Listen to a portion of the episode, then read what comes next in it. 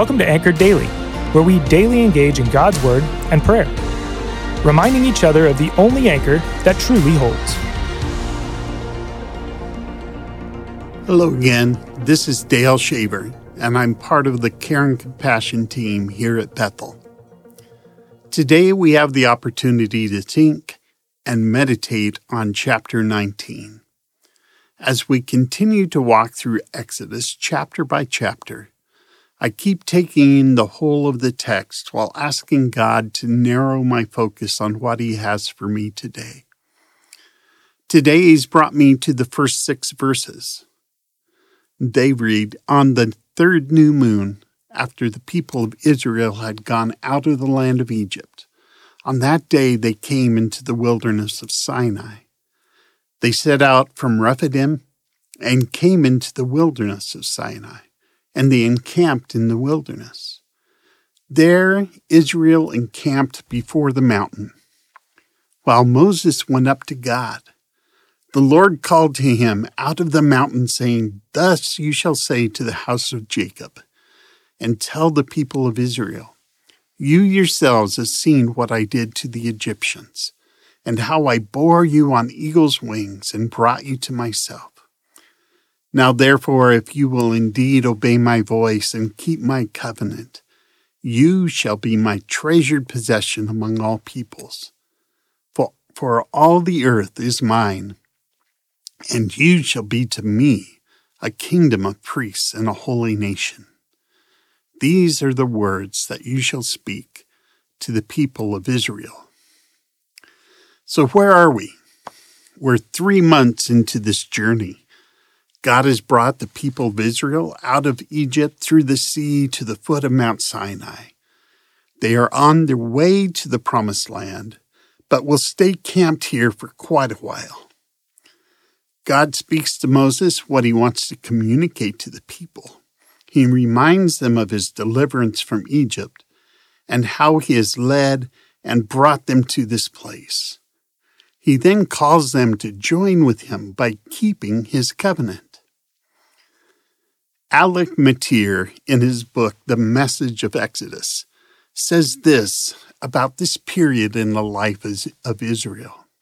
He says this is the largest and most astounding visual aid ever planned for the gospel. He goes on to say that if you were to ask one of the people of Israel for their testimony, it might sound like this. We were in a foreign land, in bondage, under the sentence of death. But our mediator, the one who stands between us and God, came to us with the promise of deliverance. We trusted in the promises of God, took shelter the, under the blood of the Lamb, and he led us out. Now we are on the way to the promised land. We are not there yet, of course, but we have the law to guide us. And through blood sacrifice, we also have his presence in our midst. So he will stay with us until we get to our true country, our everlasting home. He goes on to conclude now, think about it. A Christian today could say the same thing almost word for word.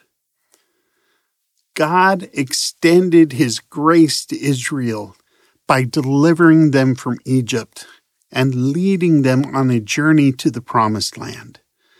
God extends his grace to us through the sacrifice of Jesus, who leads us on a journey to our home with him.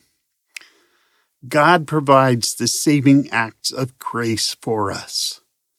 We respond in love and obedience to God and his covenant with us in Jesus. God blesses our obedience as he did the people of Israel. We are treasured by God.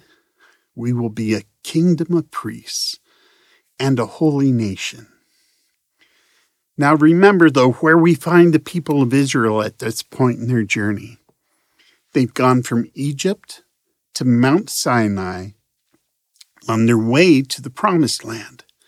They have gone farther away from the promised land than where they started and have ended up in a mountainous desert.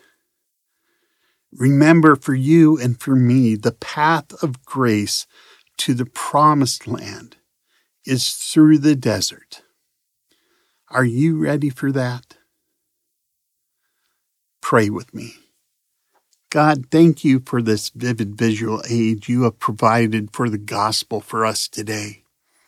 Thank you for the grace you extend to us each day and the deliverance you provide for whatever keeps us captive. Help us to live in love and obedience in our covenant relationship with you. Help us to walk this path of grace through our own deserts until we reach the home you have prepared for us. Amen. Thanks for joining us today.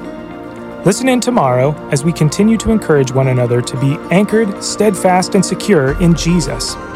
If you haven't already subscribed, please do so because we'd love to continue to dive into God's Word with you.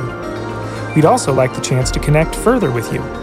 If you go to bethel.ch, you'll see all sorts of ways to connect, serve, and worship with our church body. Finally, please consider sharing this podcast with your friends by word of mouth or on social media. Have a blessed rest of your day.